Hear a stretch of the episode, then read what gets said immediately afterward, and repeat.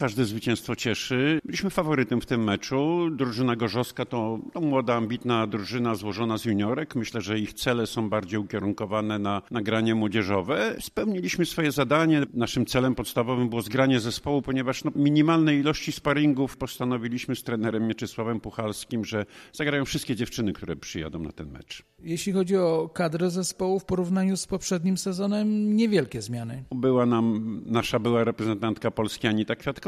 Jeszcze nie podjęła z powodów różnych treningów z nami Weronika Wiktorowicz, która była wartością dodaną na, na libero zdecydowaną, ale wróci do, do naszego grania. Mamy w tej chwili w kadrze 16 dziewczyn gotowych do gry. Cel jak zwykle. Chcemy sobie pograć siatkówkę w atmosferze trzecioligowej, przy sędziach, przy kibicach, stworzyć fajne widowiska, żeby sponsorzy byli zadowoleni, żeby kibice byli zadowoleni. Natomiast dopiero w marcu się okaże, o co będziemy grali, ponieważ system jest tak skonstruowany, że playoffy zaczynają się w marcu. Cztery drużyny cały czas mają szansę walkę o Mistrzostwo Województwa Lubuskiego i ewentualnie o walkę o drugą ligę. Sulechów znów żyje żeńską siatkówką? Zaczyna żyć. Było mniej osób niż pod koniec zeszłego sezonu, ale myślę, że kibice tak samo rozpędzają się powoli jak i my.